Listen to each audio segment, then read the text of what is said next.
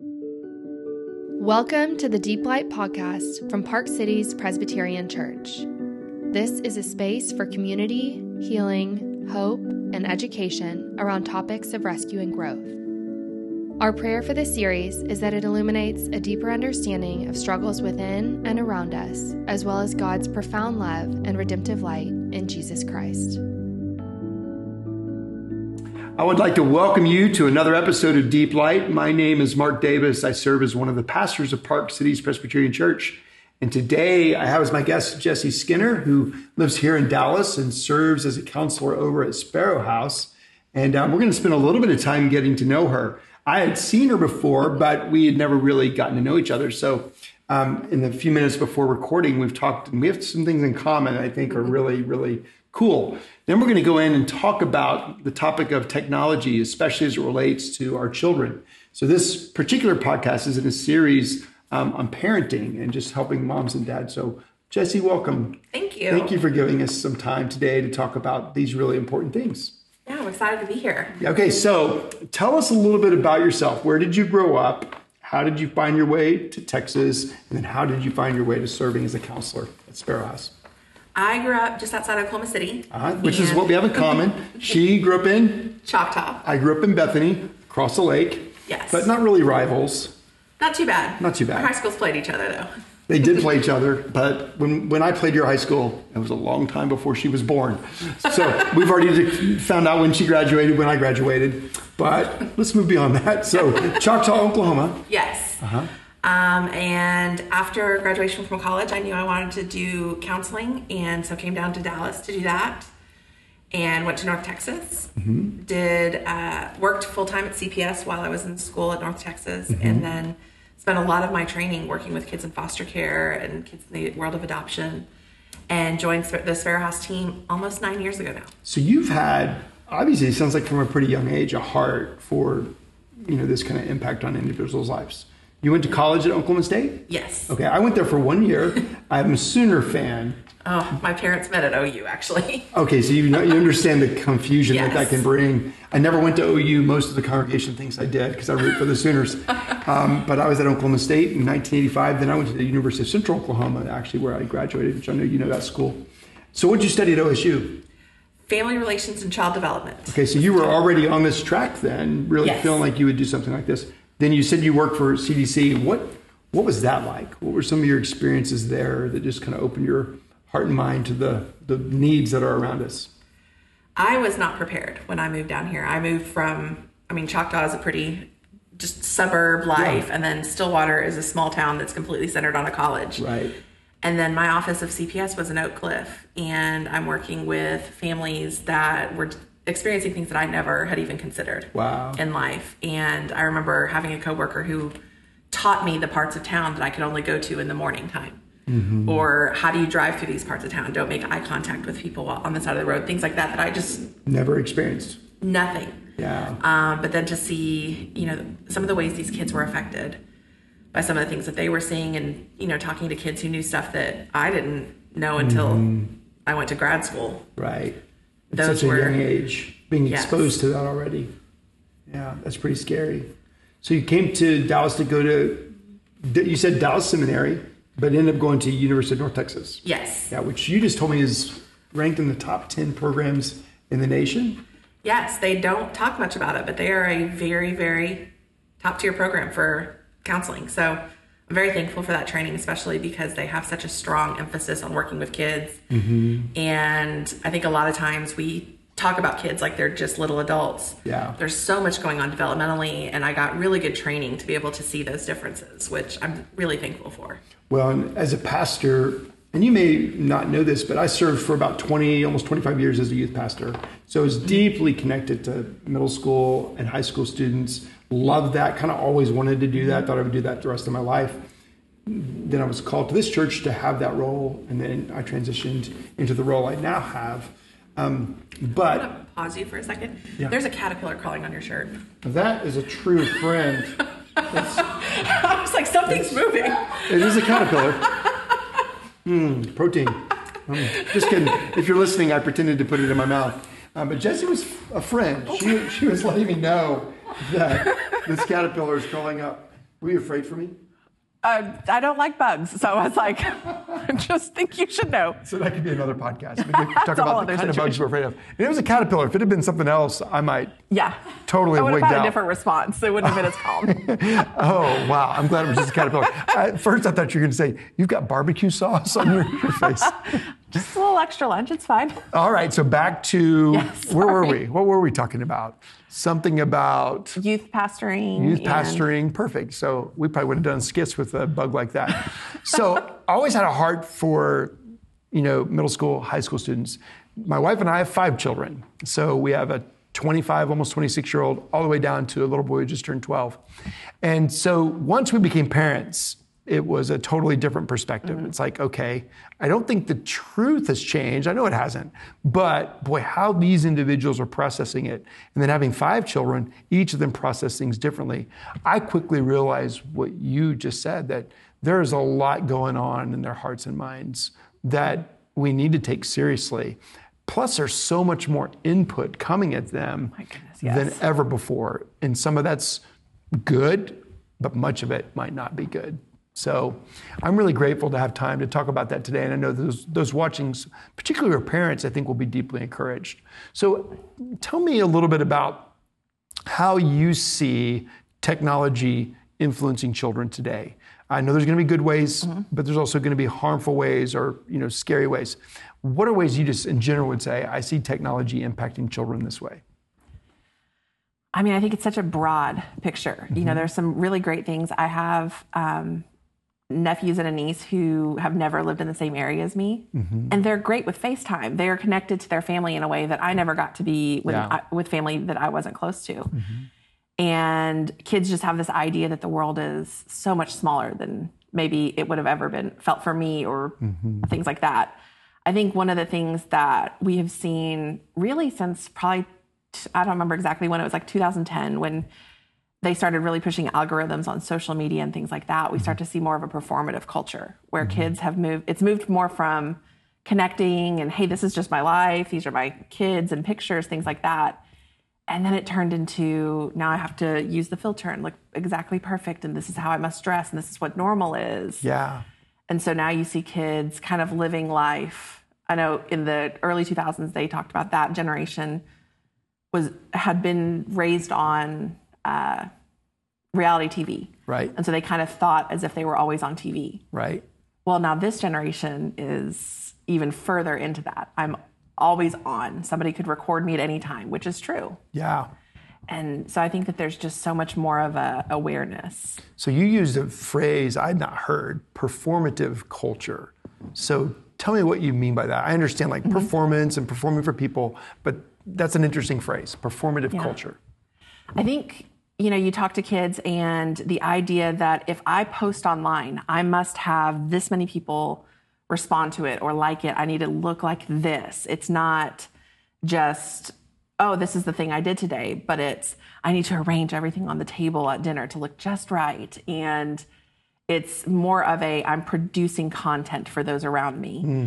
even if they're not living as an influencer. I know there are a lot of people who that's their actual income. That's how they make their money. But then you have kids trying to emulate that and thinking that that is what is normal. So kids, I remember growing up, we had show and tell, right? So you would you would bring something to school. It could be a toy, it could be a pet, it could be a parent. Not many people did that, but show and tell. So this isn't show and tell. This isn't just saying this is what happened to me. I'd like to share with you what took place.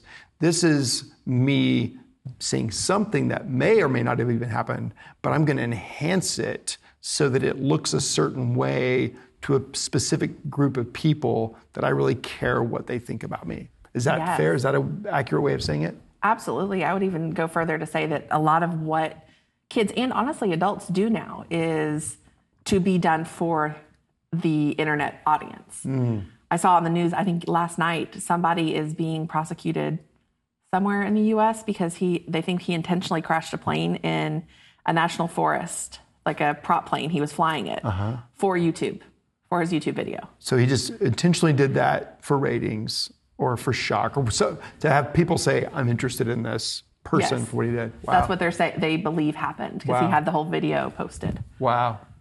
So what is this where do you where do you see this beginning to impact children in terms of mental health? Like at what ages are they beginning to think this way? I mean, certainly when it first started, it was you know probably older teenagers, college, but now it's mm-hmm. certainly trickled down. Oh, yeah. What's the youngest you see that are already caught up in this culture? Oh, I think it depends. You know, you've got especially younger siblings because they watch their older siblings. So mm-hmm. uh, younger siblings honestly are often the ones who come in earlier, and mm-hmm. parents are you know, we're just a lot more strict with our oldest kids, and then things mm-hmm. loosen up as you get younger. I have kids, you know, six and seven who maybe aren't doing social media, but they're doing YouTube or Minecraft, and they're already figuring out ways to try to like talk to people online, or mm-hmm. this is what you're supposed to do online, or you know, there's the kid who I think there are a lot of them now, but who makes millions of dollars a year opening toys on YouTube videos, and Yeah. kids are looking at it. And the number of kids I have who are like, "That's my goal: is I want to be a YouTuber." Now, so some people watching this probably have no idea what you're talking about or listening. They're like, how do you make money doing that? And I bet many of them are sharper than I am and they understand all that, but maybe not. So explain what a child might learn about making money on something like YouTube opening gifts. How does that work? So a lot of times it's sponsorships. I know mm-hmm. like there are different ways. TikTok has gotten really into paying people for number of views, things like that, trying to improve their platform overall. Mm-hmm. But for most kids, you know, as adults, we don't necessarily know, but kids also don't. They see this kid is opening toys, which I'm great at and love, and he's also making a lot of money. This is everything I've wanted in life. Like Yeah. this done. How do I get this done? And, you know, I think that kid's parents probably did a lot of things to set him up in order to be successful there. But I also imagine his level of privacy is really gone. I hope he has a lot of people watching what gets posted, things like that, because there are safety concerns Sure. and concerns with. I'm sure there are negative comments, and how does that affect kids if they see those? And Yeah. So there's going to be obviously in this topic eh, the extreme from from what we're describing right now. Maybe that is extreme, all the way to people who are like, well, that's not going to be my child because my child won't be allowed to look at screens until they're you know 25 or whatever. um, so we know that, that that's going to exist in every conversation. Kind of in the middle, um, and that middle's going to be pretty broad, I would imagine. What are the things that you would say? I see more of than anything else in terms of how technology, media, screens, et cetera, are impacting, you know, children, middle school students, high school students. I would say one of the biggest ways we see it is honestly the impact on sleep. Okay, interesting. I wouldn't have expected that, but it makes Yeah. sense. But tell me about that. Yeah, so we have research that shows for teens who use screens of any kind more than five hours a day, and since uh, over the past couple years, teen use has increased to over eight hours a day on average. So, Um, so so let me say it most again. kids. On average, most kids eight hours a day in the U.S. on a screen. Yes. Wow. And that's a ton if you think about it. But mm-hmm. then for adults, we're up there as well. Yeah. And we're on computers and all that. But we know that once kids have passed that five hours a day, they are, I mean, I think 60% more likely to have sleep issues. Because oftentimes the kids are looking at it while they're laying in bed, getting ready mm-hmm. for bed. They're staying up late to watch one more video. Mm-hmm. You know, the people who create the algorithms for TikTok and Instagram and all these things, they're really, really educated and they know how to keep us clicking and watching and one more. Yeah. And so once kids have less than seven hours of sleep as a teenager, the chan- the prevalence of risk factors for suicide go up. I think it's like 68%. Wow. When sleep deprivation begins to enter at that level, that's one of the consequences would be that kind of situation where a child would come to a place of thinking about that. That's really alarming. One of the biggest things I talk with parents about, which kids always get mad at me about, and I'm very clear on it. But unless your kid is a junior or senior in high school, it's probably best to have a phone, computer, tablet, all of that docked in parents' room Yeah. at night. Yeah. Um, just because they are created to be so, so addictive. Yeah, no question about it. And and we'll, I want to talk about that in a minute um, because I think it would be helpful for parents to have a sense of what should I be thinking about doing. But let's stick on for just a minute. So sleep deprivation, um, which clearly leads to potentially depression, anxiety, the inability to cope with certain aspects of life, because obviously we're living in a very stressful culture. Uh, most schools, churches, sports, music, whatever it is, they are after excellence, right? Yes. And they want to create an atmosphere of excellence. And I'm not saying it's wrong, but with that comes this kind of toxic air that children are breathing in all the time. You add to that, now you don't have enough sleep. That's a serious situation. Yes, very quickly. So speak to it in terms of anxiety, depression. Mm. How do you see those things being connected? So we have seen, I, I think it's like 2012, 2013 is when in the US, most households ended up with smartphones. That was kind of the shift. And Yeah. that's when most social media use switched to smartphones. Yeah. That year as well, we have charts that show teen and child anxiety and depression started shooting up. Yeah. And so you actually see the lines cross almost perfectly. Right. At that moment. Uh huh. And so you see these things, and there's so many things that kids are aware of now from the things we hear about all the time, you know, exposure to stuff that's well beyond their capability. Yeah. I've got kids who get messages, really, really, really inappropriate direct messages from adults saying things that they don't even necessarily understand. Yeah. And my teens are like, well, that's just normal. It's not a big deal, mm-hmm. which is heartbreaking to me because I know how I would respond. Yeah. But it's become normalized. Yeah, they just think that that's what they should handle. Yeah. And then you have the ability to tell, oh, my friends are all hanging out together because I can see on their snap map exactly that they're Where all they are. together and I'm not there. Yeah. Or this girl at my school has all these beautiful, perfect pose pictures. You know, they do full photo shoots with each other. Right. And I don't look like that. I had a girl, even in my office last night, she was pulling up people and be like, see, I don't look like this. Hmm. And then we're Googling how to find, you know, a picture of that person without the makeup and the filter. I'm like, look, you look like this. We all look like this person. It's the, these other things. And so even that warped view of what are we supposed to look like? Yeah. And if, and if, if the world is saying you should look like this, that added in or added reinforcement of this is what will make you happy. This Yes. is what you should seek is very distorted. Yes, because then the, the same pictures are at some fabulous place that's so fun. I'm getting to you know hang out with my friends that you're not with, Yeah. and or I'm on vacation doing this and you can't do that, but I look like this and I have these clothes and my, everything's great. So, what do you um, what do you say to your clients as you meet with them and they're experiencing those kinds of issues? How do you how do you talk them through specifically the issue with the technology, the device that they're using, where they're constantly receiving these images? I think it's really tough because kids, it's so ingrained into their world and mm-hmm. their culture mm-hmm. that you have to be careful. Coming in as an adult and just being like, well, you know, social media is bad, mm-hmm. they're going to turn you off pretty immediately. immediately ear shut. Blah blah Yes. blah. It's a lot of conversation. Hey, what does it feel like when you see things like that? Yeah. And if everybody on your feed is a perfectly manicured human, what does that feel like for you? What does that make you think about yourself? And really starting some of those more nuanced conversations. Mm-hmm. I think a lot of times I know I'm like this, so I can't blame teams for it. If it's mm-hmm. my idea, I'm more likely to do it. Yeah. want to get there for kids too and they're smart. I have um, i spoke to a girl and she told me she's like don't tell my parents. And i was like can i tell other people? She's like that's fine. Mm-hmm. But she went to a private school and in that private school her grade didn't get phones until they were about eighth grade. Like the parents kind of banded together and just uh-huh. held off two grades below her those kids got them in sixth grade. She will talk she would talk pretty openly about how that grade that was two years younger than them was dressed more intense like would basically she said they're like they try to be like kardashians. Yeah. She's like my grade shows up and our hair's in ponytails and we don't care and everybody kind of acts like brothers and sisters. And the kids two years younger than us are way more obsessed with dating and they're more obsessed with the way they look and things like that. And i think having kids be able to articulate those things Yeah. is so much more helpful than just talking down to them. And that that's very, very insightful. And it helps, I think, for parents to hear that over and over again. Because most parents, like me, you want to solve a problem and you look for the solution. And the solution could come in the form of a book, it could come through a podcast like this, it could come through a lot of different ways. But what we can't forget is you can't just immediately change a belief system that's mm-hmm. generating a certain type of behavior. And so it takes time and patience to help a child realize this is what's best for me. I can see this. Now there's clearly times when, you know, you have to take something away because the, the harm is so imminent.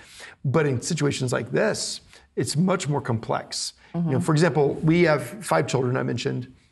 We decided that our children would get their first phone when they turned 12 at Christmas.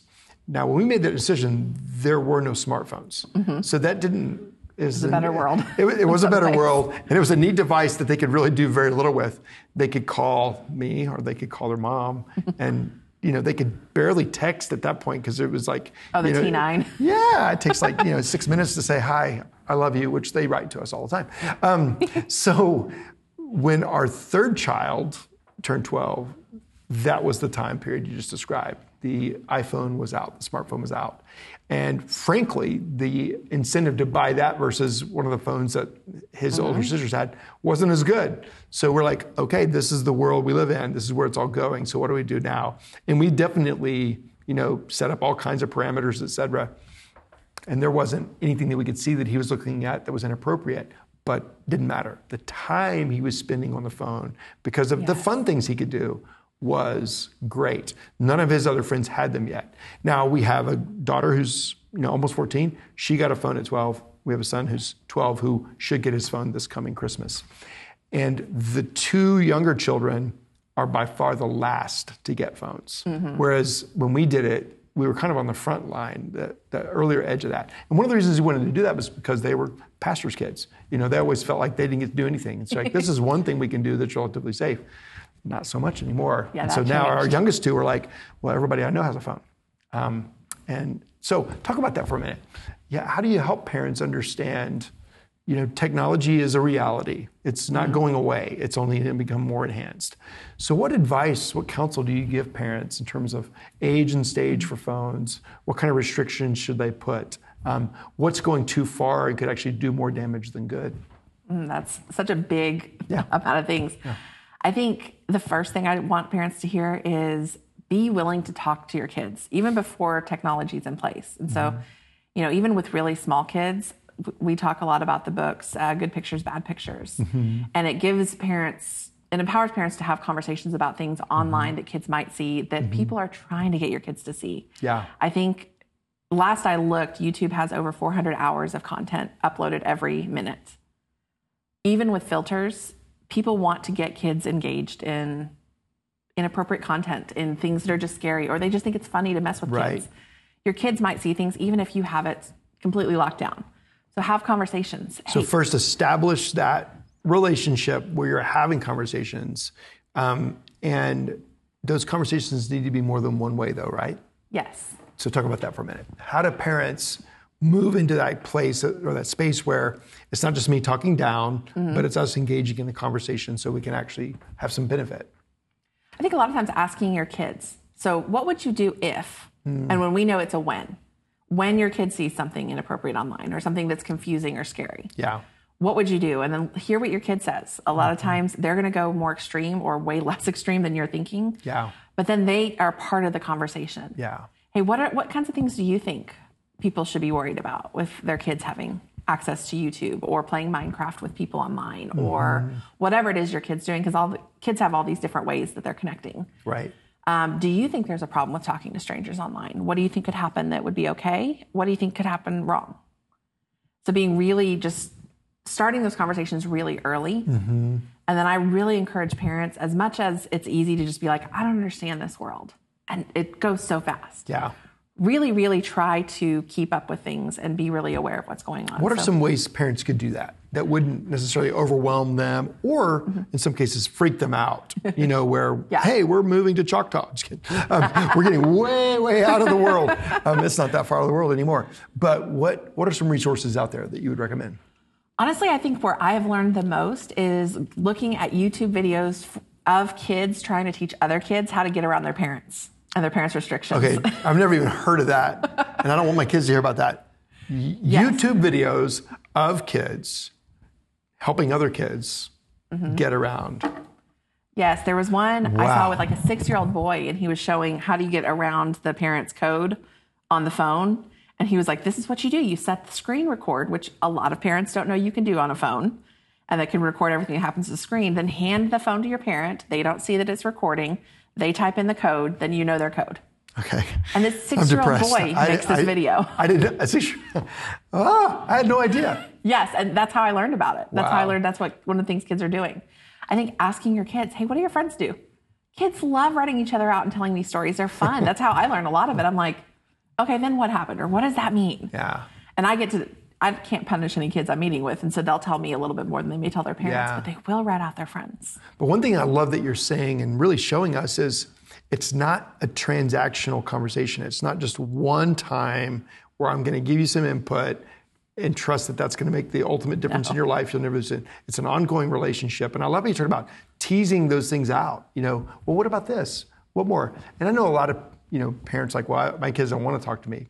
Um, yeah, you know, you got to stay with it. You know, you got to continue to ask questions, and they're not just yes and no answers. Um, but that's fascinating about the YouTube videos. I had no idea that those were on there. They're, yeah, they are so interesting. It's this wide world. You know, I use YouTube if I need to do a home repair. Sure. But then talking to kids now, they use that as TV. Yeah. So the things that they have available, they're very intense. I you think said 400 minutes of content. 400, 400 four hours, of content a every minute, uploaded. That's unbelievable. Which is, I can't even Yeah. conceptualize. Yeah. Um, you talked about like when to get a kid a phone. Mm-hmm. That is such a tough thing to figure out because mm-hmm. you've got five kids and they Right. probably were at a full spectrum of maturity at 12. Right. You probably had some that you were like, I'll hand you the keys to the house. You know, you, you just take care of things. And some you're like, I don't really want to hand you like a jar of peanut butter because I'm not entirely sure that's going to go well. Yeah, one of our children, when she was 16, we I was speaking at a conference. My wife was on marriage, so we went together, and it was at Pine Cove, hour and a half Yeah. away or so, and we left our 16 year old in charge of the family, and felt great about that. Some of our peers were like, "What are you doing?" It's like mm-hmm. honestly, we trust her more than we trust somebody else. You know, she knows what she's doing, but that spectrum is pretty wide in terms of what that might look like. Yes. And so I talk to parents a lot about thinking through what can your kid handle. We're, with phones now, we're talking about a thousand to fifteen hundred dollars. Mm-hmm. Are you going to hand something else of that value to your child? Mm-hmm. Can you trust? Can they bring their coat home from school most days? you know, if that's still a problem, maybe the phone is going to be an issue. Um, I think having co- lots of conversations beforehand because you're handing your kid the sum total of human knowledge in Yeah. their hand. Yeah. So, can you trust your kid to come to you when there's a problem? Or does your kid make poor choices and try to handle it him or herself? Um, talking about, I always, I think it's really helpful to lock it down a lot at the beginning and then slowly give more parameter or more freedom. Yeah. And so, having these are the hours you get to touch this thing. This, Yeah. this is where it lives. It lives in my room. It Yeah. li- you know, have a lot of those thoughts. But really, even leading into that choice to get kids a phone, you're really thinking, am I going to hand you a thousand dollars? Yeah. Or do you have impulse control to not immediately start attacking somebody who hurt your feelings Yeah. and start texting them or getting online and bullying them? So it's interesting because the ways in which phones are purchased, probably very few people drop $1,000 or $1,500 in one sit, setting. It comes kind of through your phone Yeah. bill over time. Um, now you can buy insurance for $5 a month, whatever you So, so Yeah. the idea of keeping a phone, this device, in people's hands once they get it for the rest of their life is obviously a pretty strong motivation for companies to do that, which I understand. Understanding your child's ability to navigate that's a big deal. I know when our oldest turned 16, um, we got her a laptop. Uh, some people give cars. You know, we she didn't have her license yet, so it didn't matter. so we got her a laptop, and so the big question was, is she going to get to do um, Facebook? You know, and we said no.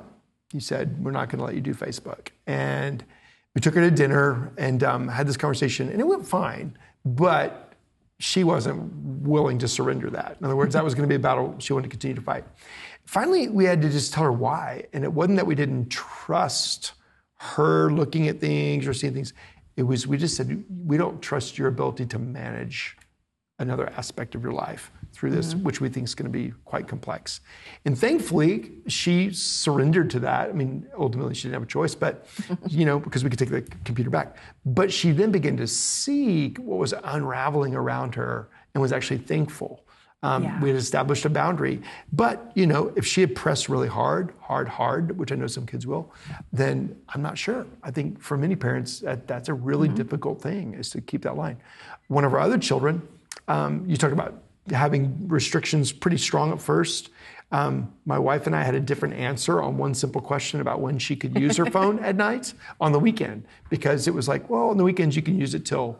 Um, that really wasn't what we said. It's what she heard. She heard me saying indefinite, as long as you want. On the weekends, it's the weekend. Her mom saying you can do it just this one time. That became a pretty big battle Oh, for bet. us, where we had to kind of let's come back.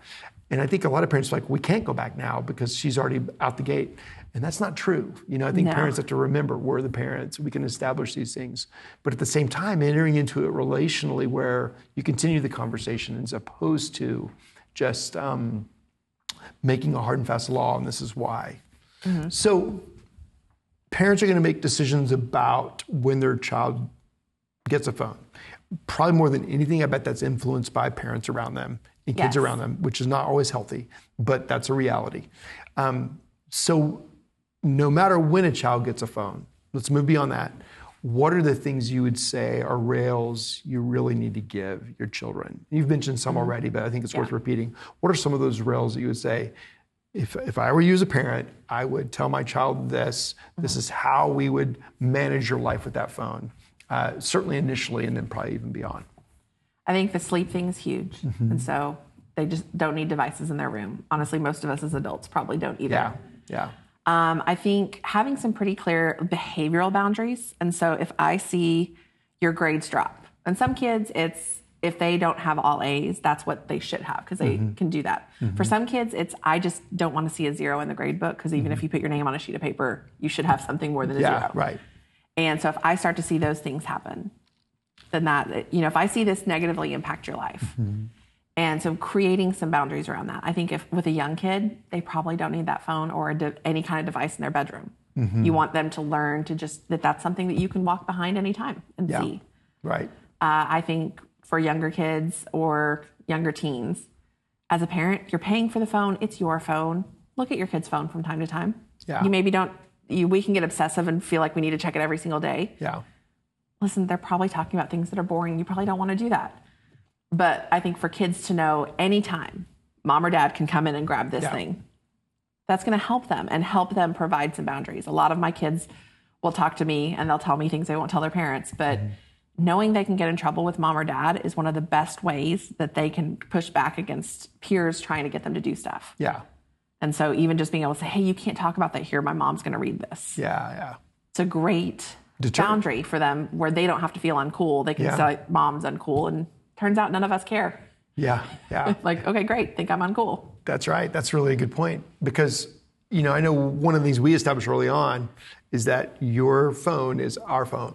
Yes. So any moment I say, "Let me see your phone," that's not a wait, wait, wait, wait. Now, if you're in the middle of a game and you're about to hit the world high score on Atari, whatever, Space Invaders, um, Frogger. yeah. That I'll be reasonable, but you know, this isn't like you changed your passcode and didn't tell me. Oh, you yeah. know? Or I know uh, one of my daughters took off their location. You know. Oh, yeah. And I was like, that ever happens again. You, I'll know where your phone is at all times because it's going to be in my hand, locked away somewhere in my closet. Um, so I think it's really, really important to establish that early on and just know that this is your right as a parent to enter into that. Um, what are other things that you might suggest if a well, what, what would be some warning signs that you're like, I would be concerned if my child began to do this that either they're seeing things they shouldn't see or they're just engulfed in too much screen time. I know you mentioned Yeah. sleep already, but what would be other signs that you're like, pay attention to this? I think parent gut is such a strong thing. So if your gut starts to say something seems off, mm-hmm. I always say pay attention to that and maybe don't jump on it immediately, but pay a lot of attention. Mm-hmm. If your kid starts to be jumpy around the phone, like they get messages and they're kind of jumpy, or they are a lot more protective of it, where historically they'll just leave it sitting on the table and move you Yeah. know, around the house, but suddenly it's always with them. Mm-hmm. That's a great time to start questioning things. Mm-hmm. If they are suddenly really tired, one of the things that I'll tell parents a lot because is that almost every friend group in every school, private, public, does not matter. That friend group has a burner phone among the phone. So if parents take the phone, there is an old phone that just gets replaced that they use on Wi-Fi hmm. To still communicate with each other. So if your Okay, kids so ex- really explain that a little bit more Okay. for those who are like, what was on fire? What was burning? You know, help me understand. So, because that's critical. You took something away, but that didn't mean it went away. Yes. So most of us have an old iPhone or some mm-hmm. kind of phone sitting somewhere. Mm-hmm. Or for a lot of kids, it's like an old Android that parents have gotten rid of. Mm-hmm. Kids keep those. Most friend groups that I'm aware of or that I've worked with, somebody within that friend group has a parent's old phone Yeah. or someone's old phone, older sibling, something like that. So if somebody gets grounded from their phone, that phone goes to the person who's grounded Interesting. so they can still communicate with their friends. They can still text at night. Um, I often tell parents if you have access, like AT and T is the internet service provider I have, I can see every item that's on my Wi-Fi, Right. and I can turn it on, I can turn it off. Be just aware every so often. Check it. You don't have to be obsessive about it, but that's a great way to kind of know if you see your kid being really tired, suddenly having problems sleeping. It could be that they're up with a burner phone. Yeah. It could also be that they're so worried, suddenly really anxious. They're ha- they're being bullied online. They're experiencing something that they don't. They're not able to sleep So something in their behavior is beginning to change, looks a little bit awkward. Um, could be like their phone's with them all the time, could be they're jumpy or with a text that's coming or something you could just tell. I love how you said pay attention to your gut. But then you said something interesting. You said don't necessarily jump on it mm-hmm. at that moment. What do you mean by that? I think because there's so many unknowns in parenting now, and kids mm-hmm. are so they can access so much. Mm-hmm. A lot of times, our anxiety as adults is we jump in so quickly, kind of like you talked about, like I've got to fix it immediately, Right, right. and so we oftentimes jump in before we can figure out what's actually happening Yeah. or maybe what's going on. Yeah. And so I might say, "Oh, it's just because you're on your phone too much." And if I give it a little time and I pay attention, it's actually because my kid's being bullied by a bunch of other kids, and they're Yeah. all texting my kid over and over and over. Yeah, And it's not necessarily the phone, it's that my kid's being left out and being had some terrible things said. yeah. But that's a very different thing intervention. Yeah, because that's so often we would tend to think my my child is just being disobedient to the rules we've established. That's why they're hiding it. Where it could be something very different than that. They they feel shame. They've been bullied. They're being made fun of. They're being left out. They experience loneliness. All of that produces anxiety and can produce Yeah. more than that. Um, and so again, paying attention to what the dynamic is there, trying to learn as much about it before you launch into an attack on what you think it is, because you might really miss the mark in terms of what the real issues are. Okay. We haven't talked at all, or not much about video games, just in terms of, you know, the old, well, I, I mentioned Space Invaders, but, you know, the just the idea of sitting there with the PlayStation or whatever it is. What about that part of it? Not mm-hmm. just technology of the phones, but just, golly, there's so many great games out there and kids Yeah. can be consumed with that, become addicted to that. What do you look for in that? What are, what are some of the challenges that are, you know, just a reality to the clients that you see? And what's the difference between they just really like the game and I think they're probably addicted to it? Well, I think it's important to remind ourselves how much money these games have actually invested in creating the most addictive game possible. Yeah. When Fortnite came out, one of the things that they you'd see in a lot of articles is that like that 27 28 minute length of time that the games take mm-hmm. and the battle royale style that it was which is mm-hmm. everyone's battling each other all at the mm-hmm. same time so you can't pause it was like specially con- connected to our brains and it mm-hmm. sucks us in stronger. Mm. And so that was one of the ones where I saw a lot of parents having problems with kids because, hey, buddy, I need you to take the trash out. I can't. I'm in the middle of the game. You know, I can't this- stop. There's no pause. Yes, and then it's a desperation mm. because of just the quality of the game mm-hmm. has sucked him in to the point where I there's I can't stop. Yeah.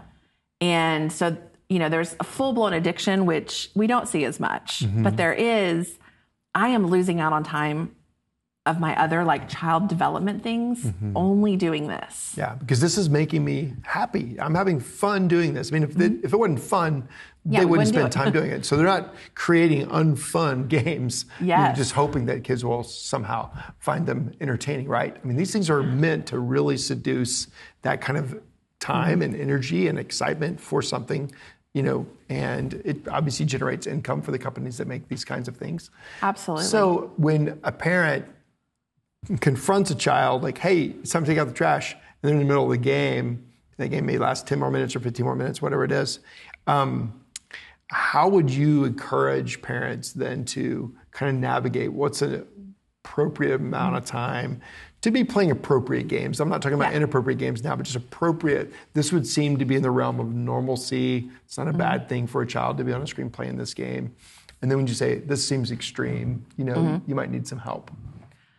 So it's tricky because it is different. I think, Mm-hmm. you know, I have some parents who don't let kids touch games on school days. And that's because kids are so busy now. Mm-hmm. Right. They have stuff almost every night. And so I think really thinking, does this add something to an empty time of life or is this pulling my kid out of things that my kid would otherwise be doing? Is, Right. is my kid avoiding spending time with the kids in the neighborhood outside? Mm-hmm. I think so. Setting boundaries that allow your kid to continue to be a kid and continue to do all of those other development things, Mm-hmm. which we're in a tough spot now because over the pandemic, that was the way a lot of our kids were connecting. Right. Because they couldn't do the normal things. And so pulling back has created a lot of conflict. hard. Yeah. Um, but if you can come at the beginning, setting those expectations, hey, this is something that gets added. And so maybe it's just on the weekend. I think a lot of times creating it is something that can be earned. So if you get X, Y, and Z done, then Mm-hmm. Yeah. you get this much. Yeah. It's a reward for something. Yes. So that, and then kids get a level of control. Mm-hmm. You're teaching a lot about consequences and how if I do X, then I get to do Y. Mm-hmm. And that gives them a lot more of an ability. And then you get to say as a parent, I would love if you could play more games. Right. But it seems like you chose that this other thing was more important Yeah. or not doing this other thing was more important. And I think that can be a helpful way to kids are still going to throw a fit, but Mm-hmm. I think we feel guilty as adults because we want to give our kids whatever makes them happy. Right. And then when you know you your kid is doing something like this, having those expectations set at the beginning.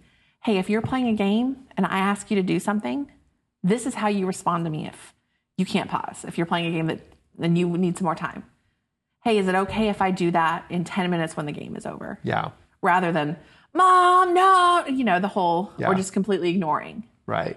So setting those expectations because then you, as a parent, if you can give the yes and it doesn't matter that the trash is taken out in 10 minutes rather than right now, Yeah. You can be reasonable. it's great. Yeah. But I love how you explain that. It- set the conversation ahead of time.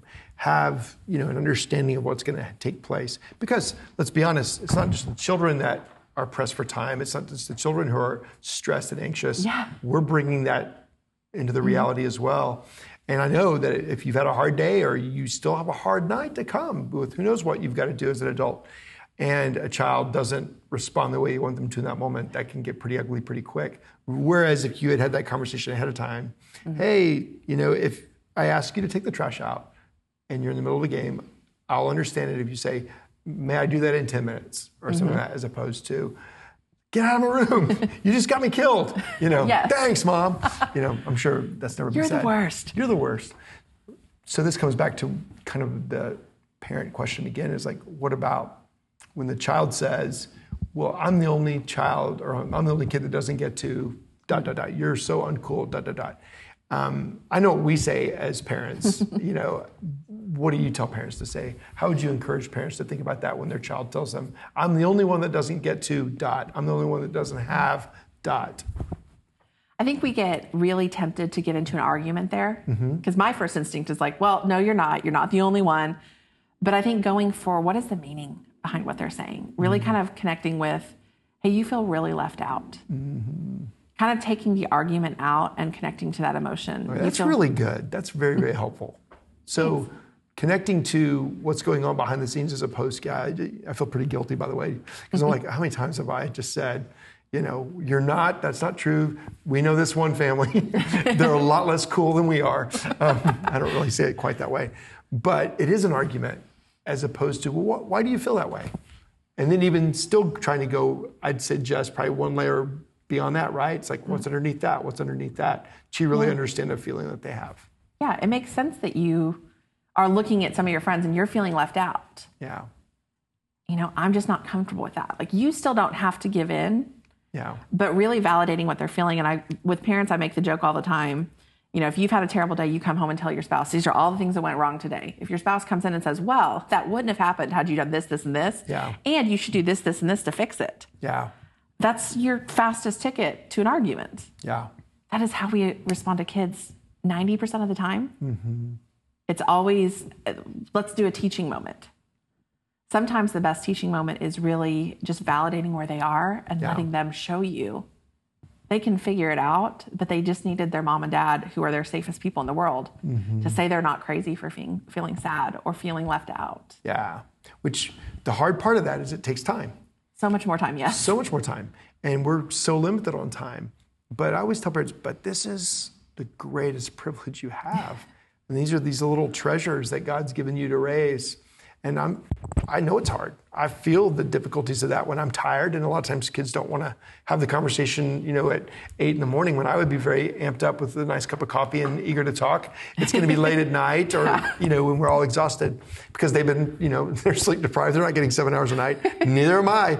So Nope. round and around and around it goes. It's really helpful. But, you know, the idea of validating that their response is coming from a place where they're feeling something deeply anger, sadness, whatever it is.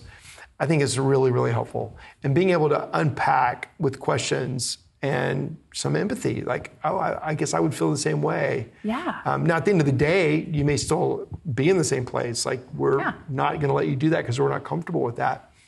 Um, but you have at least acknowledged we understand how you feel. Now, they may tell you, no, you don't. Nobody understands. Um, that's a feeling they have too. Yeah, you can say, I guess I understand how you feel that way, but it's not necessarily true. Um, recently, one of our children had was invited to something. Um, it was going to be a production, a movie. I mean, I'm sorry, a drama, and um, gut reaction. You know, my wife's like, oh, I don't think so. But it was another family that was going to see this. And so immediately you're like, we don't want our child to be judging them or think we're judging them, but mm-hmm. we just had a gut reaction. So my wife, YouTube, Googled it, and said, I want to see the high school production of this particular play just to see what the content was. In 30 seconds, we were like, there's no way this other family's seen this. There's just no way. And they hadn't. And all of a sudden it was like, okay, that gut is really important to pay attention to. Then the mm-hmm. time of, let's just see.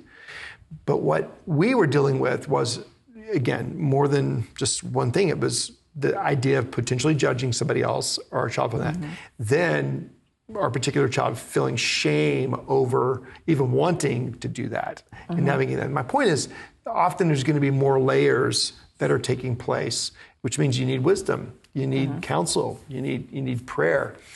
But you can't forget that that stuff's available, whether it's coming to a counselor like you, talking to somebody, to, to other parents, reading books on it. But at the end of the day, it's going to be you loving your child, spending mm-hmm. time with your child, engaging your child, and then being the parent and saying, This is what God's given us for you. We're going to lead this way. Is that is that right?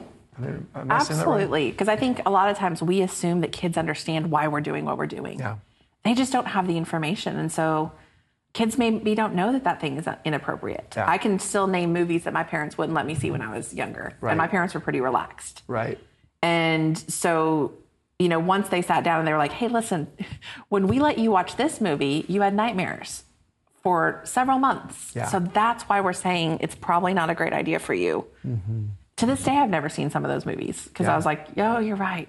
I don't respond well. Yeah. Yeah. And then it makes more sense. But initially, my assumption is, well, you're just trying to take the fun away from me because And parents need to know, I would say this way if your child doesn't think you're intentionally trying to take the fun away from them, you're not being a parent. You know, Right. it's just, you're just not being a parent. I mean, there's going to be those moments because we're all sinners where we're prone to do things that are outside the bounds of what God wants, or they're still perhaps inside the bounds, but just not good for you. Yeah. Right? Like, I don't think Facebook in and of itself is sinful. My daughter was not going to be able to handle it at 16. You know, we drew that boundary. She did not like it. She didn't, you know, an hour later say, Father, thank you for your wisdom. You know, No. didn't happen. Now she's 26. She looks back and is grateful for that decision. Um, probably not all the decisions, um, but that one. So it, it is hard, you know. Anything that you would like to share that we haven't talked about yet as it relates to, you know, technology, screens, video games, et cetera, that we haven't covered? Oh, I think there's just so many things. I but I do think a big thing for parents to take away is noticing how we're using phones on our own. Like how are we actually showing kids? What's funny is when you watch infants, they know, oh, oh that Oh, thing's yeah. the best because you cannot take your eyes off of it. Yeah. And so I think that it really starts with us. And I make the joke all the time with the kids I work with. I know that looking at my phone before I go to bed, I talk about it probably at least once a day, that looking at it messes with my sleep schedule. It prevents me from getting deeper sleep. It does all the things with blue light and things.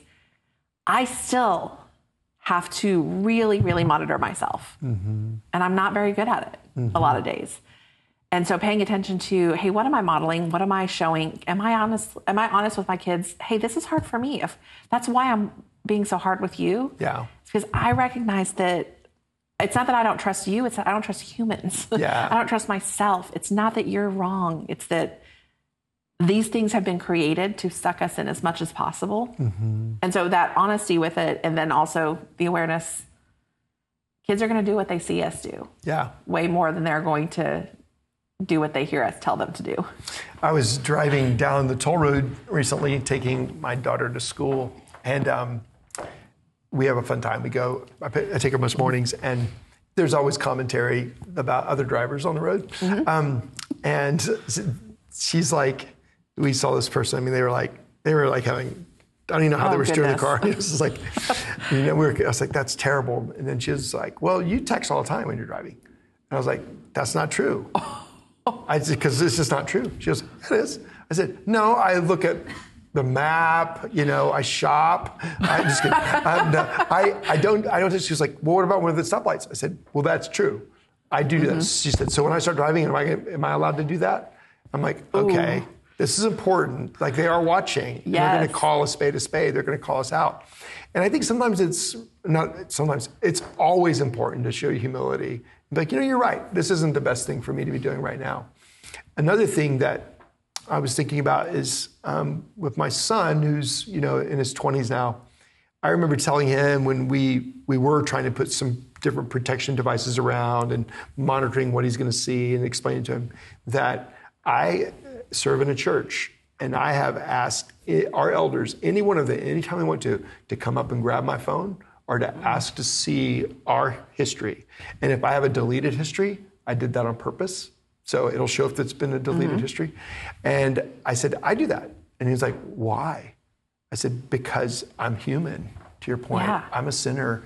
I'm tempted. And I don't want to have a fall like that. I don't want to see things I shouldn't see.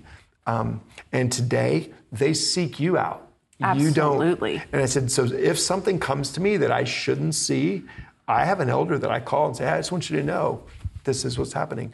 And it opened his eyes to realize it's not just me trying to be overprotective of him. It's like, no.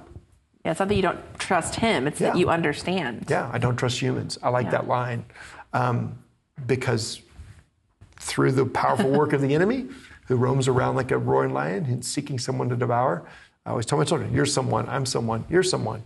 Um, yeah. He really does want to devour us this has been really helpful as a dad first. I really mean that. I, yeah, I, I, think about certain things that I've done not so well, and things that I think we have done well.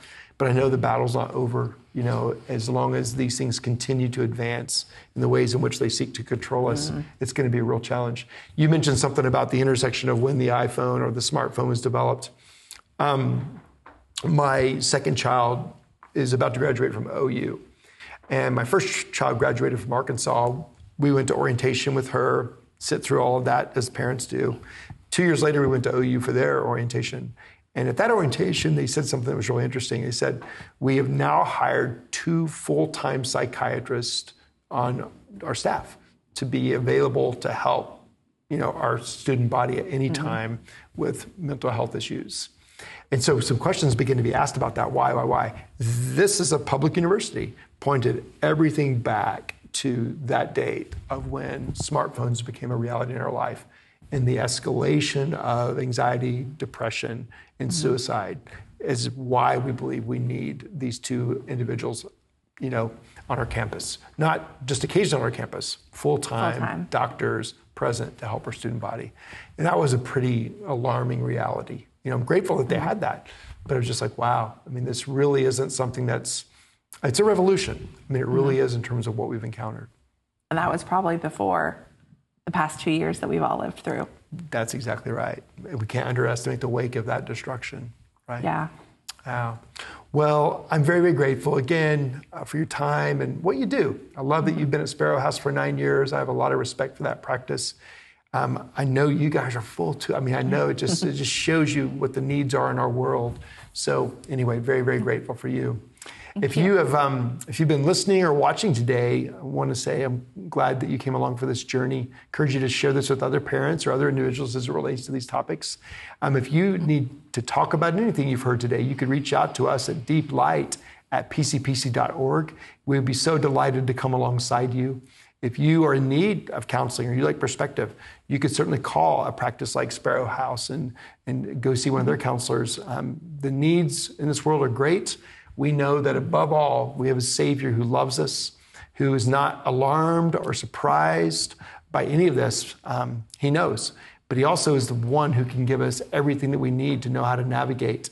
I always tell parents in our church that, you know, God has made you the parents of the children he's given you. And in Christ Jesus, you're the perfect parent for them. But outside of that, you know, you may be making decisions that you have no idea why you're even making them. But he will give you everything, including counselors like this and topics like this where we can help understand the best ways to move forward. So again, thanks for watching again. Deep Light at pcpc.org. We're very grateful. Jesse, thanks again. This Thank is very you. helpful. God bless. Thank you for listening to the Deep Light podcast from Park Cities Presbyterian Church.